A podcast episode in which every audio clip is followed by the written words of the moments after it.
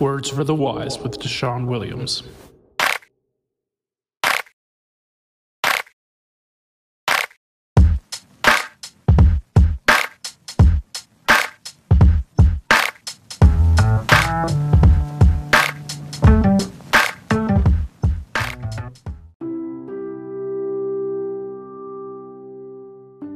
This week on Words for the Wise, I will be speaking with preacher, motivational speaker, Victor Carcado as we talk about what led him to become a motivational speaker and how he got to playing the congas. But we also talk about the mindset. So, stay tuned because we about to get started.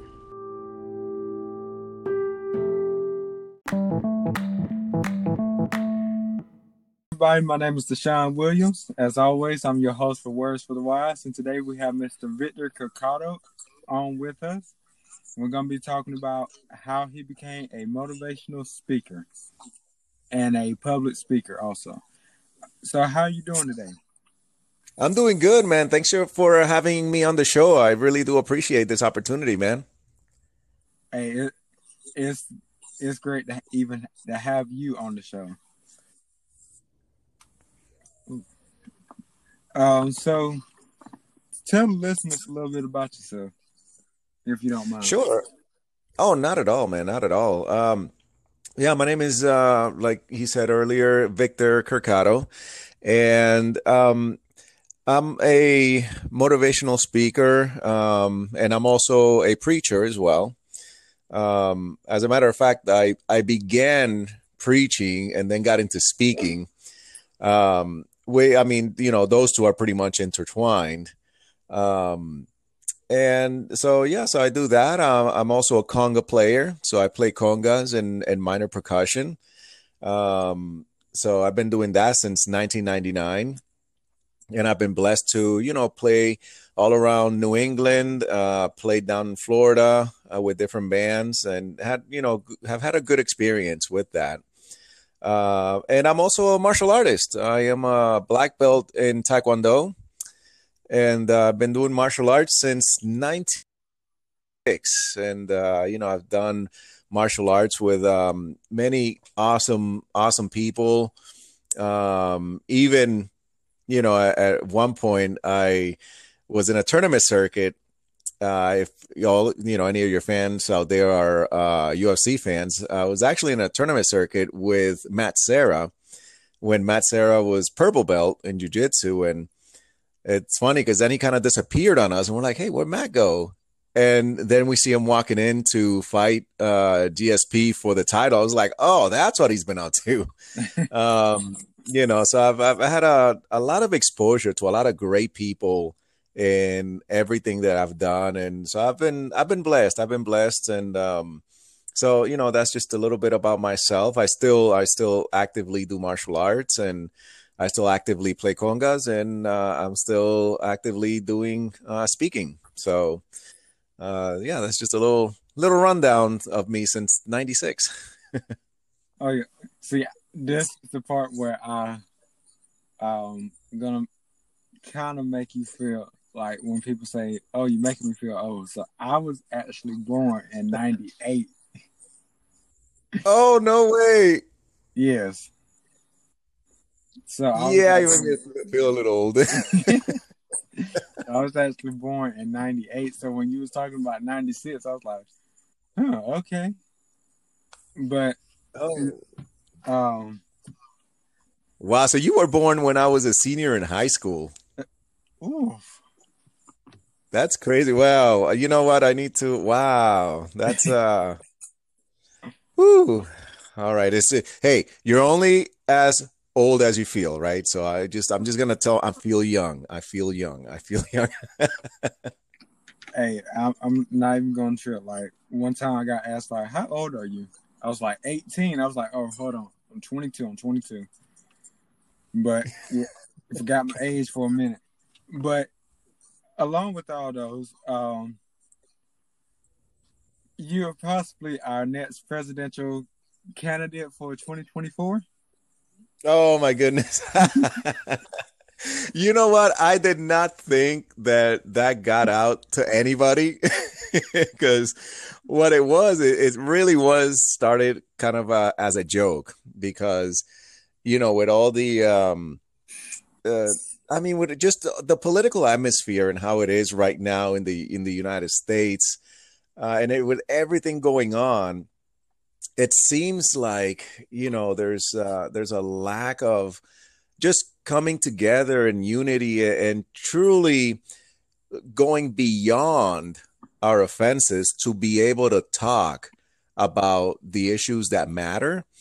Uh, and and what I've seen was that there's so many different times that we will speak to each other about different issues, but once someone gets offended within that conversation, it's like they put up their walls and and then the conversation can go sour real quick. And i'm just like man why can't we just you know uh have just somebody that can truly look at all sides of the issues and and not get offended about it you know and just truly take an objective view and and really start to think okay why do these people feel this way?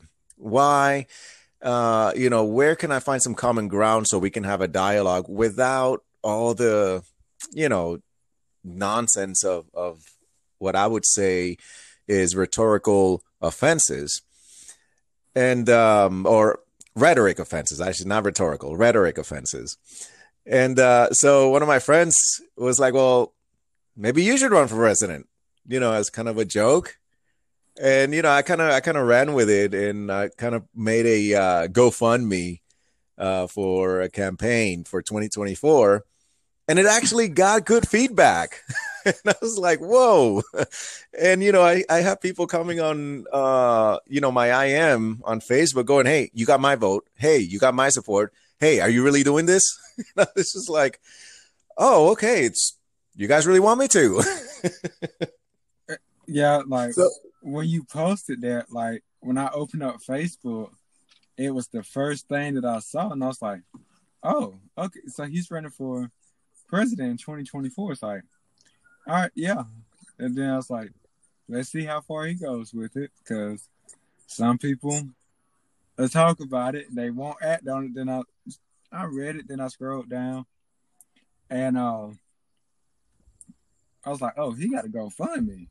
Like, oh, okay. Yeah it's like, well, he definitely got my vote. Oh, thanks, man. I appreciate that. And and yeah, so it's you know it's something that um I was like, well, why not? Let let's see let's see where it goes. So I started researching how to get on the ballot and um you know how to put my name out there and uh it's actually not that difficult. It's a lot easier. Not that it's not difficult. It's a lot easier than I thought to get on the ballot. It's the campaigning that is so expensive and and and the advertising and you know just doing the the campaign uh grassroots and all the things that you got to do when you're running for any type of office. Um so I'm like, wow, that's um that's to be some work, but uh but you never know. You never know. Uh you know, the last well actually since I was younger, I've always believed that any American has the potential and ability to run for any office that they want if they really want to. Um, and and truly, you know, one of the things that I love about the United States here is that if you really work hard at anything, you can really accomplish what you set your mind to. Um, and it, and it's difficult. It takes work, but it can happen for you and it's funny because th- this story actually coincides with the story on how I became a conga player. Because back in the day, um, uh, you know, back uh, back when I was your age, you know, uh, back in the day, like I would say ninety five. Because, all right, a little backdrop. I grew up with all talented musicians. Like all my friends were really good musicians. Like uh, my friend Ruben just killed it on the guitar. He's still an awesome guitar player. Um, you know, my friend Joel was amazing bass player. I had a friend Isaiah who's like my brother, and and all these guys are like my brother, I should say. Um, amazing on the drums. Um, my uh, cousin is to me he's a cousin because I've known him since he was like really young. Um, his name's Jesse Caravaggio. He actually plays for Marc Anthony and Jennifer Lopez. He's their percussion, their, their percussionist. Um, so I grew up with really talented musicians, and man, I wanted to be a musician so bad. I tried to pick up the bass, you know, and he, my friend Joel tried teaching me. Man, I failed on my face. Like it was, it was, it was bad. I tried learning the guitar. My friend Ruben, okay, you know, I'll, I'll teach you. All right, fine. Could not get it. I could, I could not, for the life of me, I could not bend my fingers and and get those chords that I needed to get. Um, then on the drums, I never really picked it up uh, because I found out that playing the drums, I'm a lefty, and all the drums are made for righties. Um, and so, and by that point, I was really frustrated that I failed at any other instrument. so, my buddy Joel just said, "You know what, Vic? You've tried everything. Maybe you should just try congas and see what happens." But he said it as like a joke, as like a, you know, like, "I'm sorry, I wish you had musical talent" type thing. But I took it seriously, and I'm like, "All right."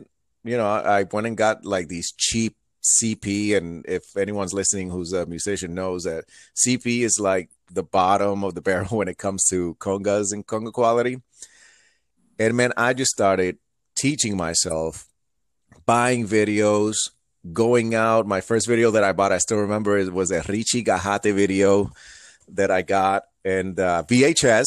Yeah, VHS. um, yeah, yeah, that's my generation right there, man. The v, the VHS generation. Um, we helped this whole transition from uh, so from VHS to uh, DVD to now Blu-ray and now the 4K coming. But anyways, so I got the VHS of Richie Gajate, and and I man, I just started going to town. I literally bled on practicing on these congas because the CP congas they're really cheap and after a while you get your fingers start to get blisters and you know they started bleeding but i just played through it i'm like well whatever they're callous when they'll callous um and then i just took it so serious and i was so determined to succeed because i had failed at all the other instruments that like two years into it i finally began to you know get the groove and get started and my blisters uh calloused so you know, I got, you know, really, really strong fingers now because of it. Um, and then I started getting my groove and my flow, and the rest is history. Then I, I kept practicing, I got better, and um, started playing live uh, gigs with different bands. And, um, you know, I'm still still doing it to this day. But all that to say is that it was all started just like this whole presidential thing got started, kind of like as a joke, like, yeah, man, you know, you, you, should. Why not? You know, like everyone else is doing it. Why don't you? And um, so then I just did it, and I, I literally, I, I've been amazed at the at the support.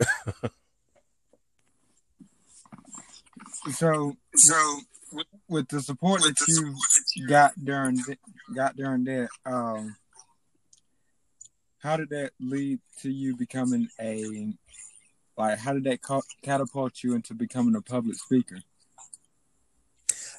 That story actually with the with public speaking that began. It actually for me it began in church, and it began when I was 12 years old, and um, you know I, I went to a Pentecost. I grew up in a Spanish Pentecostal church uh, in the Assemblies of God, and the pastor there, I suppose he saw potential in me and so one time at you know 12 years old, he came to me and he said, "Listen, I want you to uh, give a sermon on Friday service." And he would not take no for an answer. So, man, I was so scared. I was like, "What? Wait, what? like you want me to give a?" So, like, I didn't even know how to put anything together. You know, I, I was just, um, you know, just a, a preteen.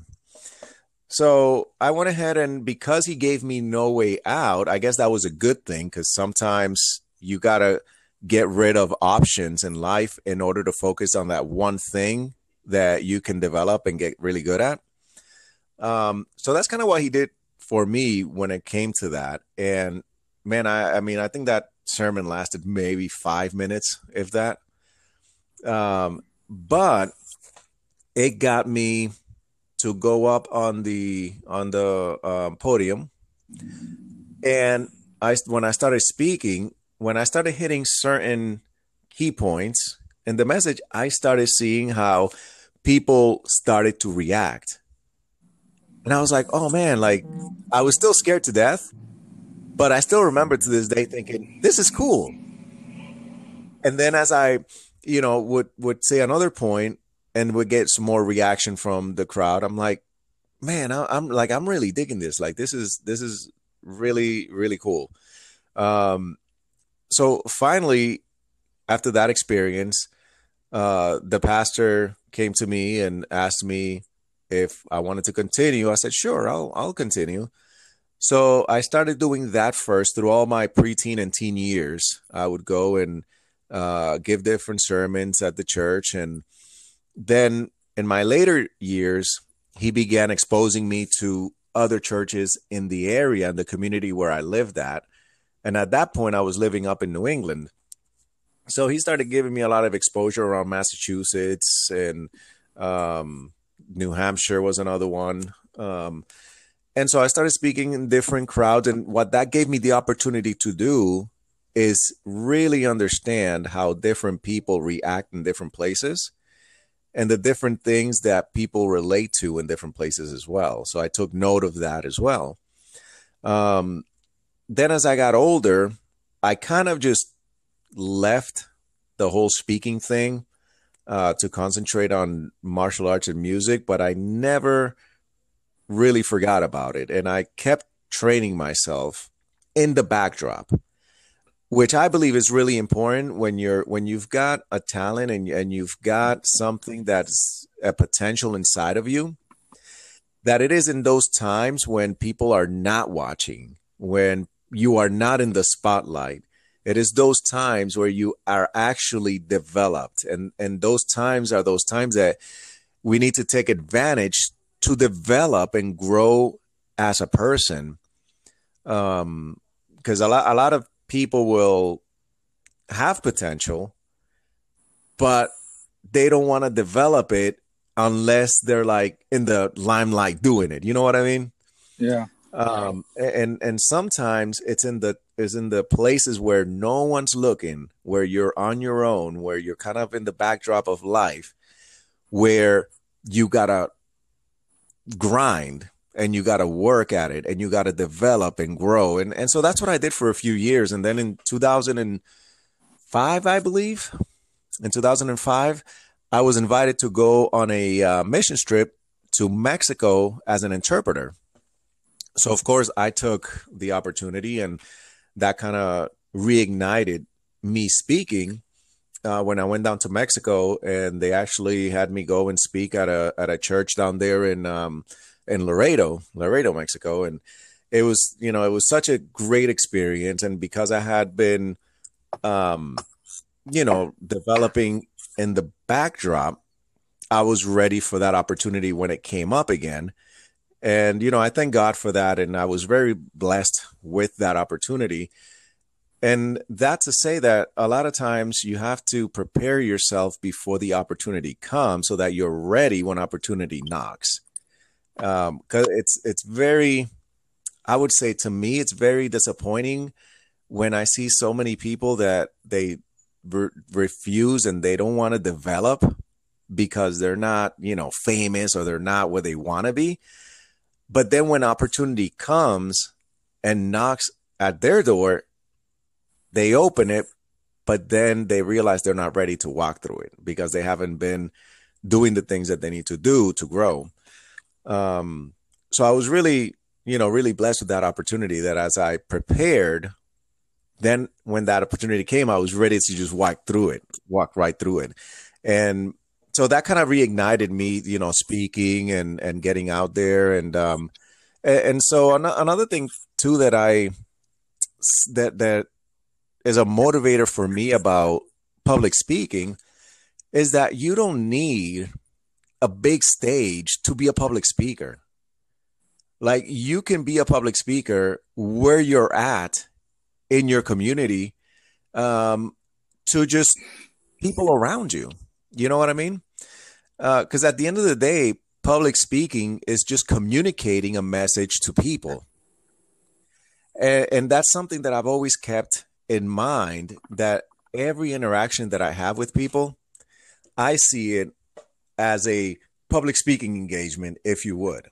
You know, how can I when I when I speak to this person, how can I add value to this person's life? How can this person get um what can this person get when I interact from them with them from me?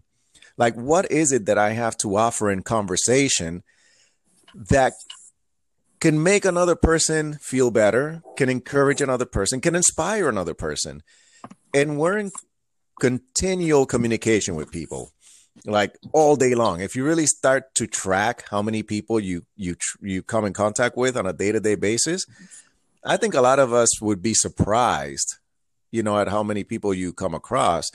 And so public speaking is a is just about getting a message across to a group of people and you don't need a stage for that. You can do it at your work you know? Uh, if you develop your skills in public speaking when your boss or someone asks you hey could you talk at this meeting? then you're not caught off guard you know?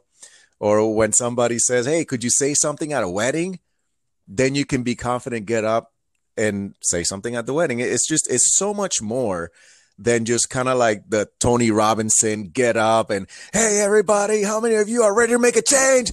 Ah, and the crowd goes wild, and you know that's part of it, but it's not all of it. It and and you know when so when people think of public speaking, what I like to encourage people and how I like to encourage them is not to think of it as just like you being in this grand stage with thousands listening to you. That's part of it. That's an aspect of it but at its core is just getting a message across to a group of people successfully. And it could be two or three people, or it could be a thousand people. You know what I mean? Yes, sir. Because like this podcast, it like it can fall under public speaking while you're not actually seeing who's listening you know that there are people listening. Oh, exactly. Most definitely.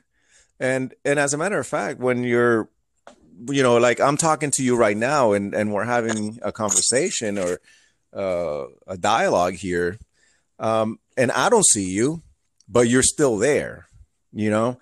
And so with with podcasting is this is is exactly that. Even though you can't see just because you can't see the people, doesn't mean they're not there listening.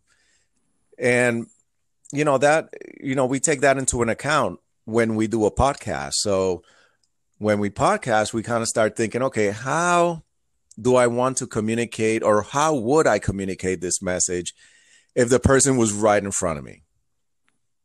And visualization is so powerful. Um, and we're pretty much on this planet that is confirmed of, the only ones that can actually visualize ourselves doing something outside of ourselves. So you can visualize, even if you're in a room, for example, you can literally close your eyes and visualize yourself at the top corner of the room, whether it's the right corner, left corner, it doesn't matter.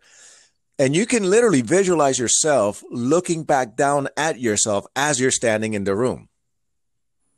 Like it's amazing how powerful visualization is. And so it's the same when when you're thinking about public speaking and something that will make you successful if you're really interested in and looking into pursuing public speaking. Uh, something that helps is visualizing yourself where you want to be and how you would get your message across in your desired state, in your desired spot where you want to be. And then you start working on that today. And so in, in podcasting, I visualize, okay, I'll pretend there's a person in front of me or hundreds of persons in front of me. And then I ask myself, how would I in in uh live, like if I was there live and, and I had eyeballs looking at me and I was looking at them, how would I want to get this message across to them if I was speaking to them face to face? And that really, that visualization has really helped me out as far as podcasting is concerned. Because you're right, you don't see the eyeballs looking at you. You don't see the crowd reacting to you. You don't see the, the people reacting to you.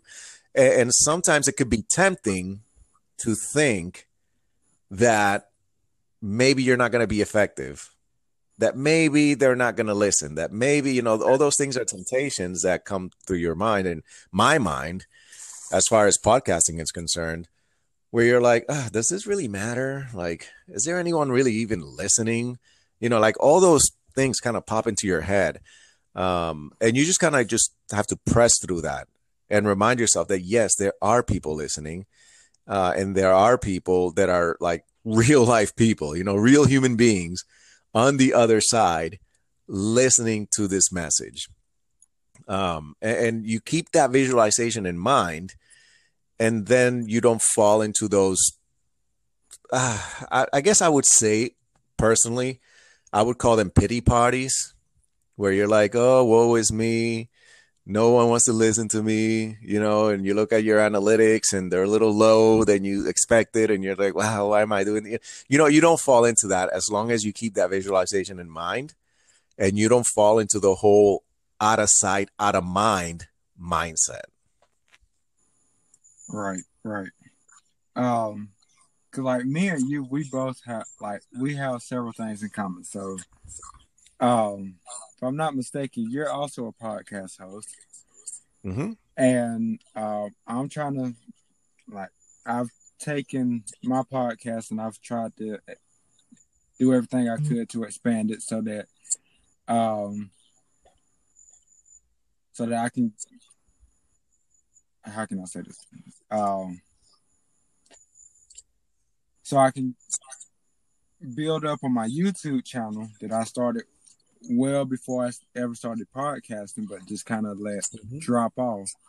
But yeah. also um, when I go out in public. So one step that I took was the schools that I went to, including the one that I graduated from. I've went back in with an outline of what I wanted to talk about, while three out of the four, because our our primary school said no, elementary school said yes, but right around the time that it was supposed to happen, um, coronavirus struck. So, uh, I was supposed to have a speaking engagement in April, and mm. as we know, like everything shut down.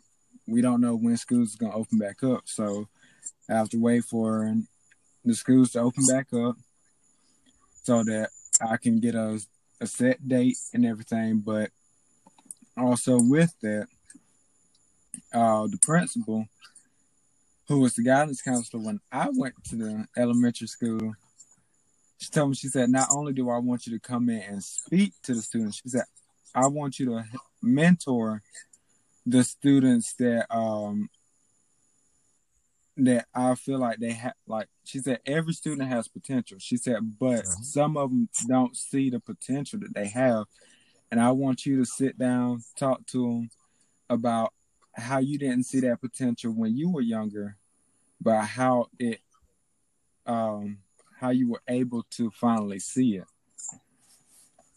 So she wants him kind of not only speak, but come in and be a mentor and a coach to the younger students. That is so cool. And and the thing is when you do that, it goes beyond like the present and you're actually really sowing seeds into the future at that point. Um, you know, because these kids, uh, these kids are going to grow up and they're going to become adults. And so right now they're in the most impressionable time of their life. Um, so you you coming in and being a coach and mentoring, you're doing like so much more than than you know even just speaking and and making uh making them feel good. But you're also sowing seeds and you're also mentoring their future. And because you're mentoring their future you're also mentoring this is how powerful this is. You're also mentoring the future of this society. Like you're going to have an impact uh, on the future generation of, of how this society thinks because of what and who you know because of what you do and who you're going to be mentoring. And uh and i think that age range is one of the most impressionable age range that you're going to go to and and mentor. Um so always keep in the back of your mind that this is also like a lot bigger than you um because you don't know who is going to take that seriously and and how that seed is going to grow and how that seed is going to develop um but it but it will um because all seeds develop. And one person i mean one person can have a profound impact on all of society so you can potentially have impact on the future of this society because of what you're going to be doing today in that setting. You know what I mean? Yes, sir. And like, so like how you said earlier was like so many people they they see the opportunity but they're not prepared for it. So when she hit me with that, I was like, okay, I have no idea what I'm walking into. Yeah. How do I prepare for this? And so when I got home and like every because we met back in December. So mm-hmm. ever since December, I was like, okay, I need to.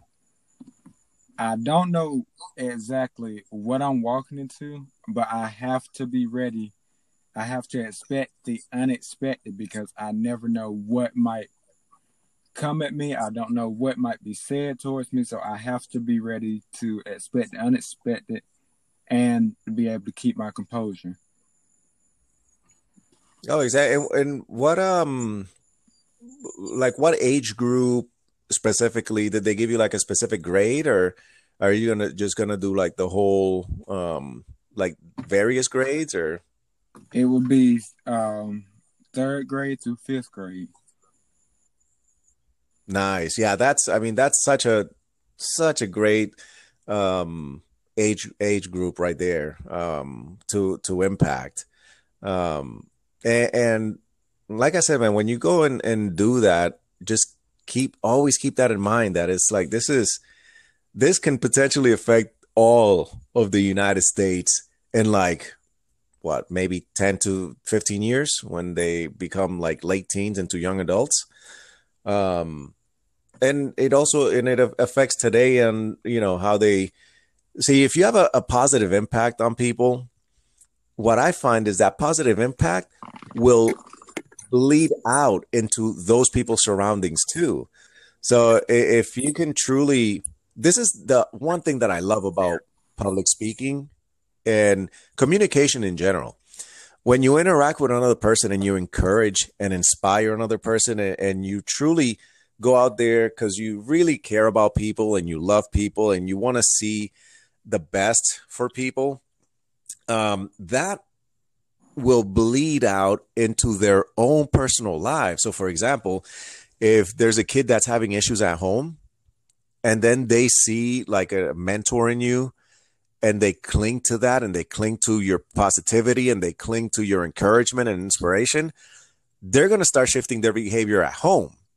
So, you could even potentially be impacting a family, you know, directly through these children as well um, because I know personally, you know, I'm like what 30. Yeah, I'm 39 years old. I'm going to be 40 this year. Oh, I can't believe that. And uh, and when I was younger, I remember when I was younger, um, I remember, you know, being a hothead, and I remember giving my uh, mom a hard time sometimes. But I also remember that when somebody took their time and truly poured into me, I was a totally different kid when I got home. Like I would do the dishes without nobody asking me. I would, you know, yes, ma'am, no, ma'am. And, you know, my mom would be like, what, where, okay, where'd my son go? like, uh, you know, who's this kid that's in my house? um, and, and so that's the impact that you have when you actually reach the youth and reach the younger generations. And, and here's with public speaking, a lot of times it's almost okay. I can, because we can relate to all this, I can relate it to like campaigning, right? When you're campaigning, when you want to run for an office, you don't try to go and get like the huge CNN interview and try to fight and crawl your way through all the other people that are running that already have an established audience, right? Because it's going to be super hard for you to do and it's going to cost a lot of money. Like you, you know, if you try calling the Fox and and and trying to get that big gig, right? Um, you're to have a hard time convincing the those producers that don't know you that you know you don't even have an established audience to let you campaign on their networks. It's just it's not to happen. So what do you do? You go to the communities and you start grassroots campaigns. You start knocking door to door. You start getting your uh, name out there. You start letting people know you exist. And that's that. That's pretty much how you begin with public speaking. Is you have to let people know that you even exist, and you have to let them know what you're about and how you are of value to their life? How how do you add value? How does somebody listening to you um, come out better on the other side after they listen to you? Um, because at the end of the day, that's what people are after. They're after value. They're after quality. They're after something real. You know, there's a lot of fakeness out there in this world, and I'm, you know, I don't have to preach this to anybody. That's kind of like preaching to the choir. Um, there's a lot of fakeness out there in the world right now. So people will cling to something that is true, something that is quality, and something that is just real. Um, and so when you begin, for example, you're now beginning to go out there and speak with these kids. Well, you're establishing an audience. And now these kids will let their parents know who you are right? As you pour into them. Um, the the people at the school, the teachers, they'll start to know who you are. You know, you'll become some sort of topic of conversation when they go home. And then that opens the doors to other things. Then, you know, like word spread really fast. That's one thing I've learned. The word spread really quickly.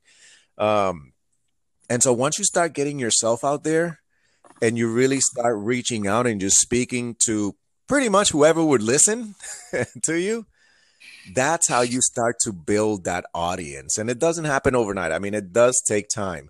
You know, the one thing that I'm always, you know, I'm always online. Um, and as far, especially with podcasting, because again, like we've already established, podcasting is like a public speaking engagement. You're just doing it over the airwaves instead of doing it live. And one of the things that I see that I'm like, yep, they're not going to make it. Yep, they're not going to make it.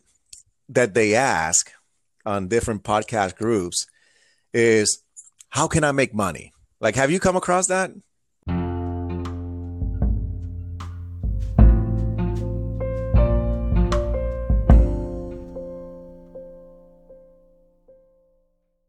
So, at what point do we start getting sponsorships? And yeah, yeah, yeah.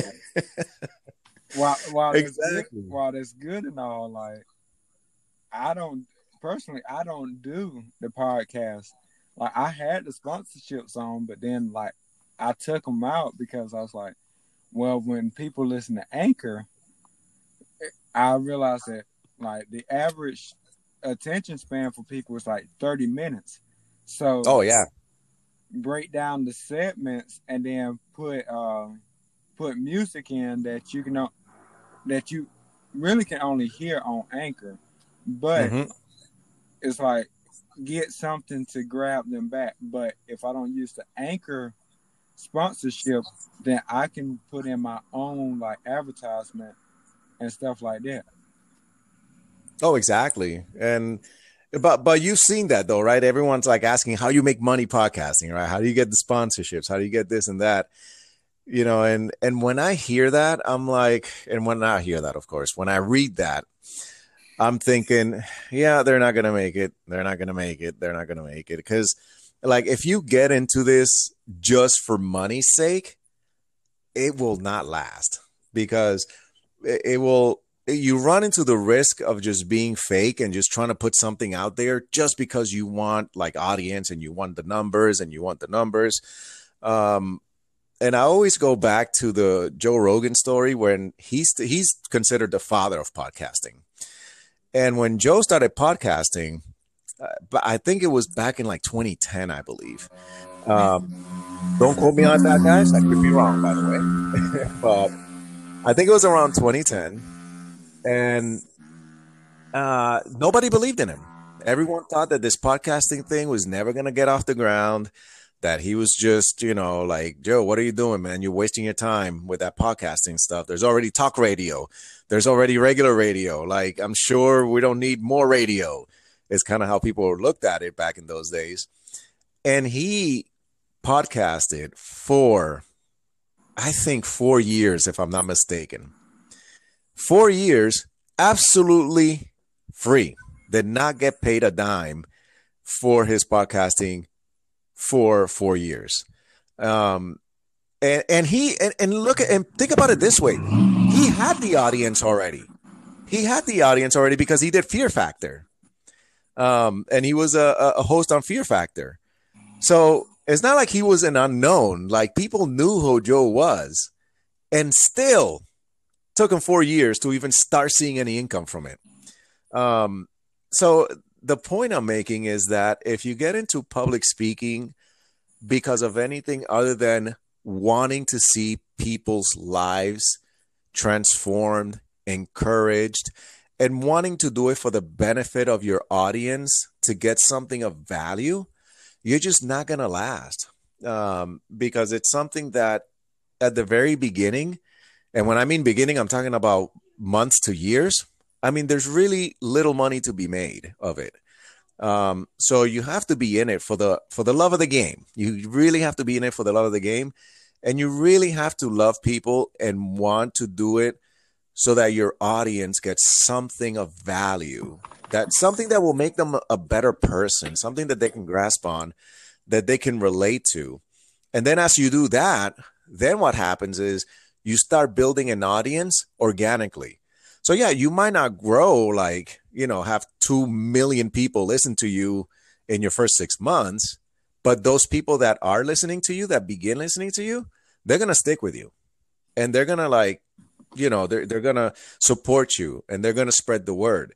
And then the people that they refer that start listening to you, they're going to support you and they're gonna so so then you start building an organic audience little by little that is there because they want to be there and not you know the the worst thing that can happen for i think in any career but especially with public speaking is for you to become a one hit wonder where you go up really quickly and then you get too excited you start just putting stuff out there and the quality starts coming down and then then people start realizing that hey wait a minute and then you just fall down on your face and then nobody you know you kind of just go into the darkness again. Um because that's it's not only detrimental for your public speaking career it's also detrimental for you as a human being um because it's hard. It's hard when you when you go up really quickly and then you crash. That's really hard to take psychologically and, and mentally for a lot of people Right, and Right. And I, I'm pretty sure that I'm- you I'm pretty saw sure this that- also. Um, in podcasting groups, they'd be like, um, "How can I promote my podcast?" Mm-hmm. Okay, so you're in a group full of podcasters, and you want to promote your like I get that you want to promote it, but if you promote it, if everybody comes together and start just dropping links trying to promote it, it's gonna get cluttered. Um, Yeah. but also like you said, uh, you gain that organic um, audience from people Mhm. referring your podcast and everything. So I actually have a friend of mine.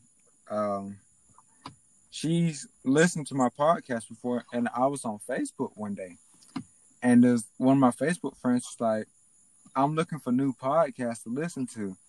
Uh, any good recommendations?" I didn't know about the post until like I got a notification saying that uh, I was tagged in the comment. Well, my friend tagged me in this comment saying, "Well, Deshaun Williams got a good podcast. I would suggest, uh, I would recommend you listen to it." Uh, and so I hopped on and I was like, "Thank you." And I was like, "If you need to know, the name of it is Words for the Wise." Um, don't know if she listened to it, and but at the same time, it's like, wow, somebody is like somebody's actually out there listening to my podcast. But not just that, but somebody messaged me on Facebook the other day. They was like, "How do you come up with this great content?" Because I, the episode that I dropped, uh, not last Thursday, but the Thursday before, because I do it on every two week schedule now instead of every week because my work schedule. Sure. It was um, it talked about like relationships, um, striving for your goals, breakups and stuff like that. And I was like deep life, deep life lessons that a lot of the m- my generation don't pay attention to anymore because they feel like it's the old school way and that it doesn't matter anymore, which is wrong. Like one thing that I said is like when you're in a relationship, you can't be talking to somebody else. Yeah. Like one of them asked me, like she asked me, she said, "How did you come up with this good content?" She was like, "Because I struggle with coming up with content," and so like that led me to um, get with another podcaster. Um, I want to say, I I hope I say his last name correctly. Uh, Johnny An- An- Anomaly, I think is how you pronounce it. Uh, Oh, SB the anomaly? um, well, he um he got a podcast called Creative Coping. Oh, okay. No, it's not the guy I'm thinking of then. Um, but I've been on his open mic night on Instagram for the like the past two times that he's had it. I did Hmm. poetry and then I did motivate like I gave out some motivation last night. But I reached out to him like, hey, if I was to host an Instagram live to talk about how to start up your podcast so that um people that are interested would know what they need to do of how to get started or if they already started how to get it off the ground would you be Yeah. interested in joining in i was like because you've been podcasting longer than i have and he was like yeah i would be more than happy to and i was like okay cool so we actually got an instagram live coming up this uh this coming saturday um Nice. like and I was like, okay. And with this with our episode, uh with this current episode that we're doing right now, it's gonna be released after that, but so like it's gonna be on my podcast um Instagram page on the Instagram what is it? Instagram movie or something like that. I think it's what it's Yeah. called. Oh, IGTV is what it's gonna be on. So that's, but I one of the first things that people have to realize is, yeah, podcasting is public speaking, but at the same time, it's like, in order to grasp their attention, especially on a podcast, you got to have like your podcast picture has to um, uh, it has to grab their attention, like it for the longest, my podcast picture was me. And it, it did not have the name of the podcast or nothing. Um, Yeah. but like you can't have a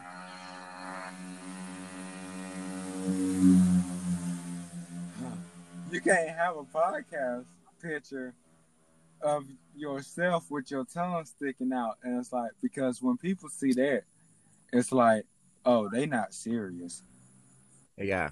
But also with that, like you got to know, like with me, with certain topics that I've spoke on, it's like I've had to research because while yeah, I suffer from depression, I don't know everything that comes with depression. So have to do research, have to put have to give credit where credit is due. I can't Mhm. take that credit when it's not my information. And Yep. you got to make sure that you speak clearly. That's with any speaking engagements. Like when you speak clearly, it's when your audience is going to listen to you. And like when she sent me the link to her podcast, I wasn't being rude or nothing, but I was like, I'm not going to lie. I literally turned off your podcast before the first minute because I couldn't make out what you were saying. Like, Mm-hmm. is get like you might need a microphone with a pop filter instead of just hooking up your one of the one of the worst things I found out is using your earbuds with the microphone. Oh my God. Yeah. It does not work because it feeds No. back into it and Mhm. it does not come out clear. I was like, okay, you have like you have to go out. You got you're gonna have to buy a mic. You're gonna have to get a pop filter. You're gonna have to get a whole lot of stuff. Me, I actually carry my mic around.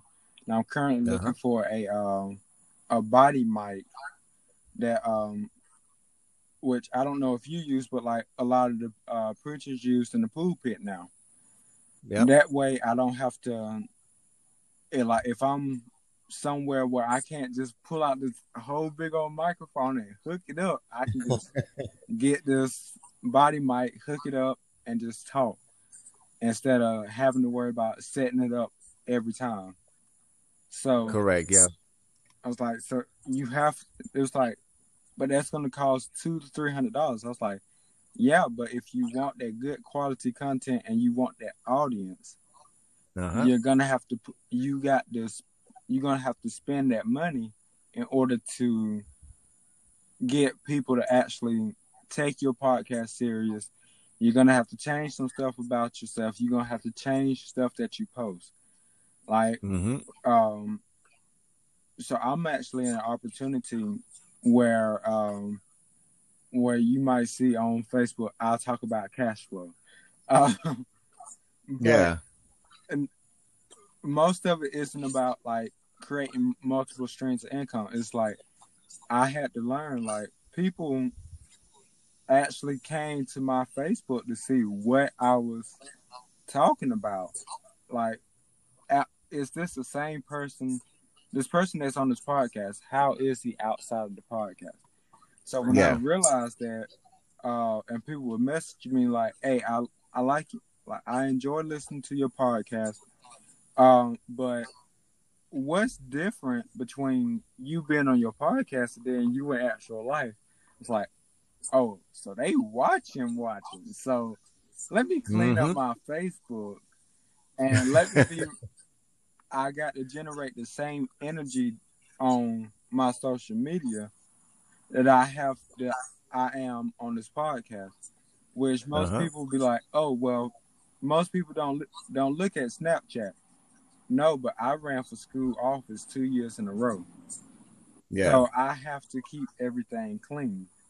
Yep. Do I get angry? Do I get angry and frustrated at times? Yes, but I have to remember that everything that everything bad leads to leads to something good. Like you can't have a rainbow without the rain, and like that's what I Yeah. tell people. It's like so many people want the rainbow, but they don't want to go through the storm that leads them to it.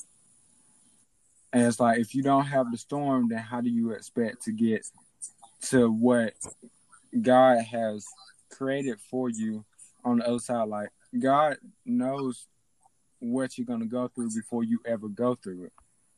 Mm-hmm. And they're like, I understand that, but why me? It's like because what you're what you're going through is gonna catapult you to something much more greater than what you have now and something much more greater than what you than just you and like that took me i'm 22 that took me um 15 years roughly for me to learn because i i used like how you said earlier like you've been a like having a temper like Oh yeah. me back like me back in elementary school. You knew me back like this is what I tell people, and people think I'm joking. You knew me back in like in my elementary, my primary to um um my my elementary school to Yeah. primary to high school, then you have to reintroduce yourself to me because I'm not the same person. The person that you knew back then is not the person that I am now. Yeah. Well, and that's I think that's for I mean, that's for all of us and and you know, one of the things that and that's that's a great message right there within itself. Um you know, like you can you can use that and just so many lessons that you can put out there, you know, not just for your generation but for all generations really. Um that we we change as time goes on and you have to depending on where you want to go you have to accept that there's going to be work involved because listen many times when i hear um, people that they they want to do something and, and they just you know i want to do it so bad but then you start you know going in like okay yeah you're gonna have to buy yourself a $200 mic. Yeah you're gonna have to get maybe some soundproofing going on or maybe you'll have to you know and then you start telling them or giving them a pathway on the things that they need to do to be successful, then they see that as like adversity. Um, so the issue I find with many, many people is they equate work with adversity. And that's a mindset that like so many of us have to get away from because just because something takes work, it doesn't make that work bad. Like it's not it's not a bad thing for you to spend two hundred dollars investing on yourself. Um, you know, and and so I had to, I even had to learn this lesson too, where I would spend, you know, and it's funny because if you if if I can get somebody to just show me how they're spending their money in a 24 hour period, I can tell you exactly what that person values. I can exactly to the T what they value because you'll put money towards what you value. Um, and if you value consuming over investing, then you're going to consume more than you invest because that's what you're valuing. You know, instead of um, investing in yourself and, you know, getting that online course that's going to propel you to the next level, you'll spend it on a $700 television set. You know what I mean? Right. Um, right. And, and so, you know, I always say, show me where your money goes and I'll show you what you value. Um, and so a lot of times we need to get rid of this notion that investing is bad and that work is bad. Work is a good thing. Um, work is something that actually keeps us motivated, keeps us focused, keeps us going towards something. Um, and yeah, there's going to be inconveniences that happen because if if I'm going to be honest, okay, I, I'm not gonna, I can't speak for anyone else, but if I'm going to be honest myself, and I'm going to put myself on the spot right here, right now, many of the things that I said was a struggle were not struggles at all. Looking back at them, I was just pitching a fit because it was inconvenient. Uh, it was inconveniencing me. It was it was more of an inconvenience. It was more of like a frustration more than it was like a real struggle. And then I, I, I really began to shift my mindset versus work versus struggle. Okay. Because work is not a struggle. And a struggle is something that happens that is kind of, you know, like out of your control. For example, losing a job out of nowhere because you get laid off or the company goes under or whatever that case may be. Well, now that's a struggle you know that that's that's that's something that's like okay what am i gonna do now like that's something unexpected. Um, you know, you get a bad report from the doctor. That's a struggle. You know, that's something out of your control, uh, something unexpected. Um, so aside from that, I've had to learn and retrain my brain because you know what it is, man. When I grew up, and I'm sure when you grew up, it was the same mindset as well.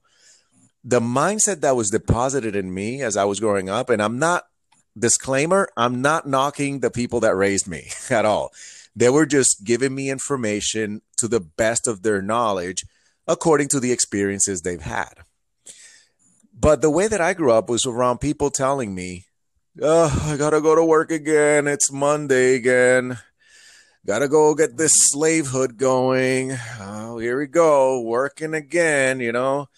Let me go make this other person rich and while I struggle and make ends meet and and so that was what was ingrained in me and and taught mm-hmm. subconsciously and sometimes consciously by other people. So by the time I became a teenager, I always saw work as a struggle. So work to me, when you said the word work, it was like a bad word, you know?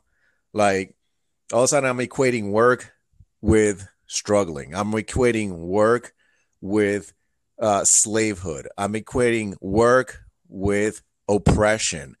Um, and and so what happens is not only do I uh, keep or, or or not only did I was was I miserable while I was working, not just for somebody else. This is this is the the I guess the flip side of the same coin.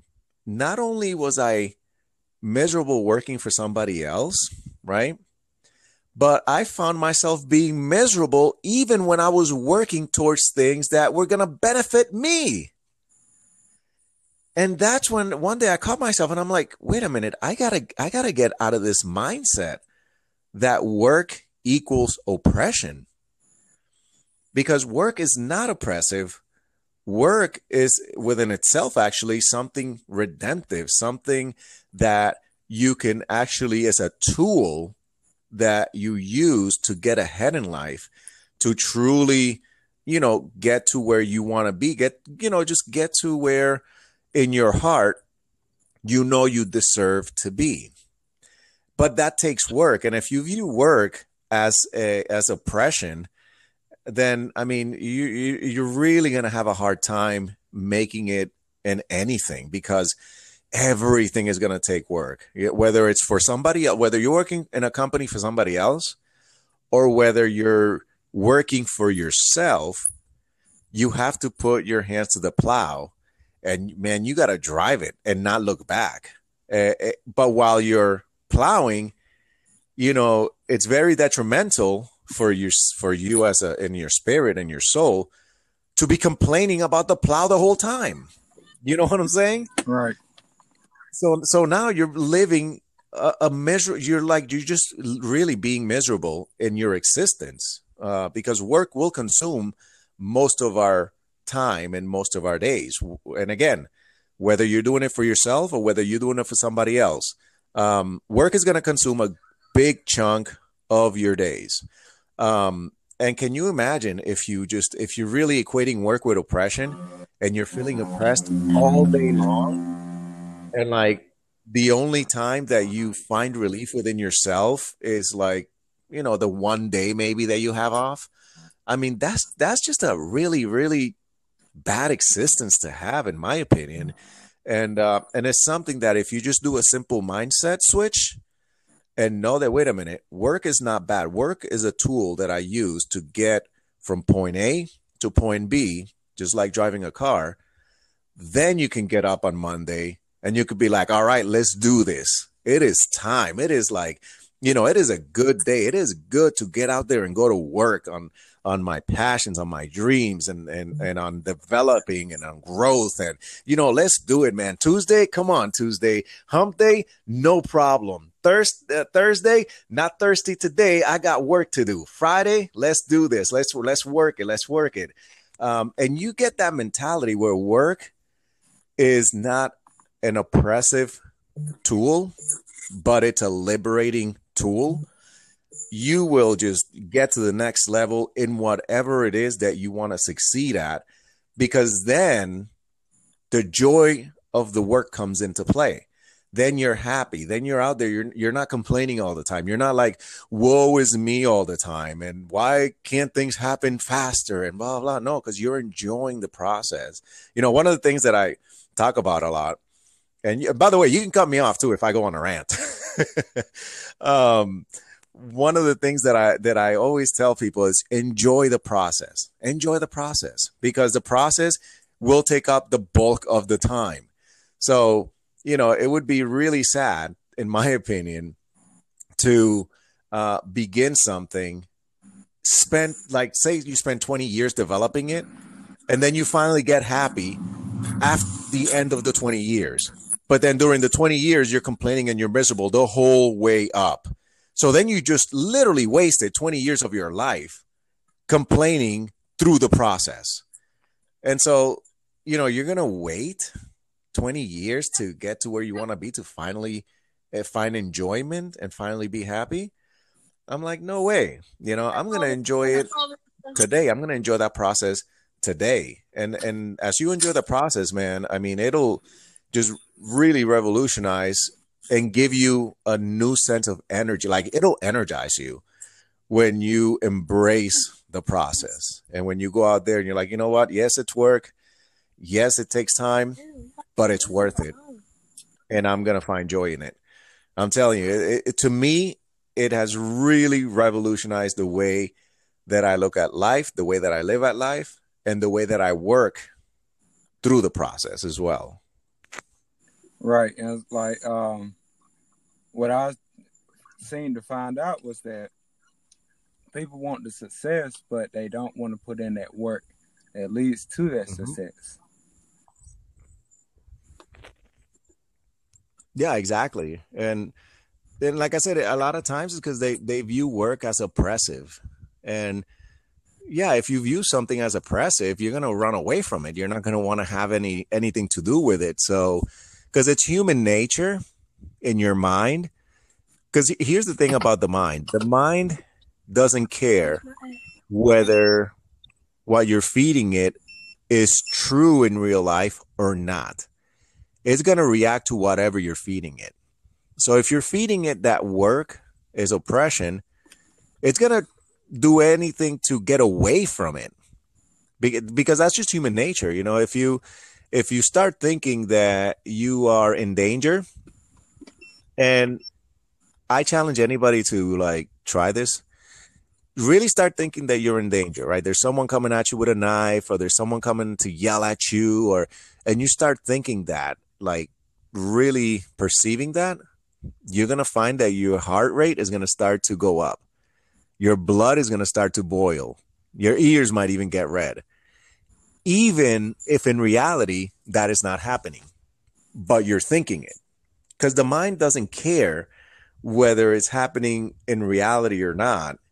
It'll react to whatever you put into it. So that that's another thing with people is they they we okay we as people assume too much, and we we make way too many hypotheticals on what can and cannot happen.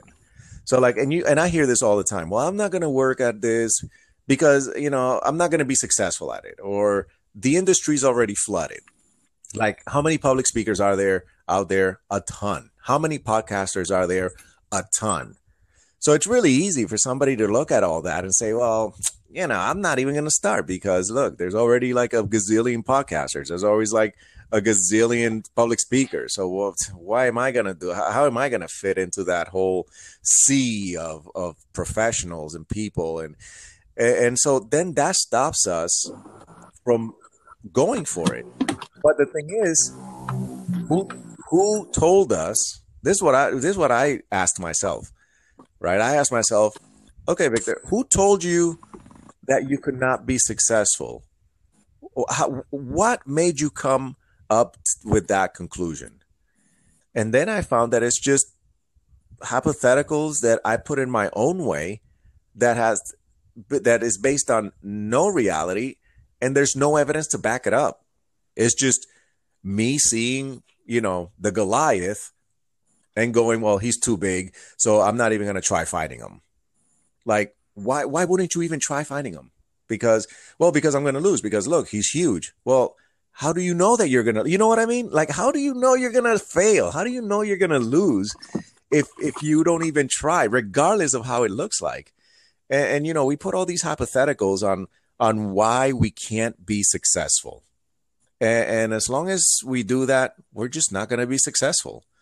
Um, and I think we need to shift into a hypothetical that says, what if we can be successful? What if we can succeed at this? What if we got a shot at this? You know? Um, and, and get away from that negative mindset. And I really don't know where it came from and how it developed, you know, in, in our way of thinking in society. Um, but if we can start thinking, well, what if I succeed? What if I make it? And try and, and put hypotheticals that are conducive to our own success and and assume that we will be successful. I mean, that's just that's that's the beginning and pretty much the end. If you can get on that mindset, you will not be afraid to try and go for pretty much anything that you want to try and go for. Right. Um. Well, remember how when we when I first got on, um, I said you never expect the podcast to go over thirty minutes. Yeah. Hey, we don't we don't had us a whole church service. oh, really? What time is it? It is actually six thirty one, and we've been podcasting for seventy five minutes. Oh my goodness. So um, That's awesome. I'm actually gonna um, let you go so that uh, Yeah. But I want to thank you once again for coming on to the podcast. I also got to uh, let you go because uh, we got a prayer service happening at my church in just a little bit. We haven't opened up the Oh, church good, um, com- like completely, but every Sunday right now we are doing um, the prayer the gatherings. gatherings. We got to wear these. We got to wear the mask, and I was like, Mhm. got to wear them every day at work. And like that's another thing that people tend to complain is like, I got to wear these at work. Well, I got to wear them when I go shopping and stuff. Mhm. But we want the coronavirus to go away, so we got to follow procedures. procedures. But Oh yeah. um, once again, thank you for coming on. Thank you for having me, man. I really, I really do enjoy, uh, you know, doing this and enjoy, you know, speaking with different podcasters and and thank you for having me too, man. Uh, as in for this interview, I really, again, from the bottom of my heart, man, I really do appreciate it. And um, you know, I'll keep you guys in prayer too. And uh, you know, I know you're gonna be successful, my friend. Thank you. But I wish you luck So- in your uh, 2024 presidential campaign. Thank you so much, man. Thank you so much. And if I get there, man, I'm, I'm gonna definitely give you a shout out, and I'll give the podcast a shout out too. Yes, sir. I'll probably be in the House of Representatives. Yeah, there we go. Let's take it. because I only got two years, two years and five months before I can actually run for House of Representatives. And I've been looking at it since I've been looking at it since I was 18. So Mhm. now I got to find out the qualifications on how to get on. Do it up, do it up, and you let me know, man. I got you back. Yes, sir. Yes, sir. All right, man. Well, you have a great day out there, and enjoy the rest of your Sunday, my friend. All right, you too. Bye. Bye.